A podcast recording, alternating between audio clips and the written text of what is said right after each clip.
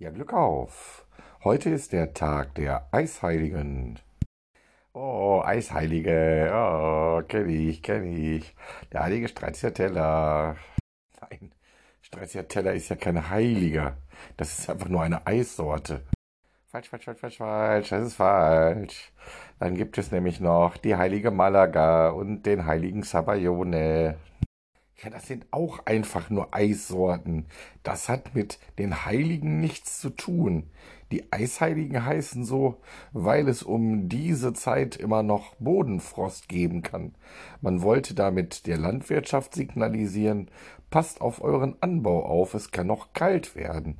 Das sind die Eisheiligen, wie zum Beispiel die kalte Sophie. Die heilige Sophia wurde so genannt. Oh, dann kenne ich die, die kenne ich, die kenne ich, die heilige Sophie. Ja, das ist meine Frau, meine Frau, meine Frau. ist ja völliger Blödsinn. Die heilige Sophie kann ja nicht ihre Frau sein. Doch, meine Frau, meine Frau, die Sophie, die Sophie hat immer kalte Füße im Bett, ganz fürchterlich. Brr, immer kalte Füße. Oh mein Gott, nur Bekloppte.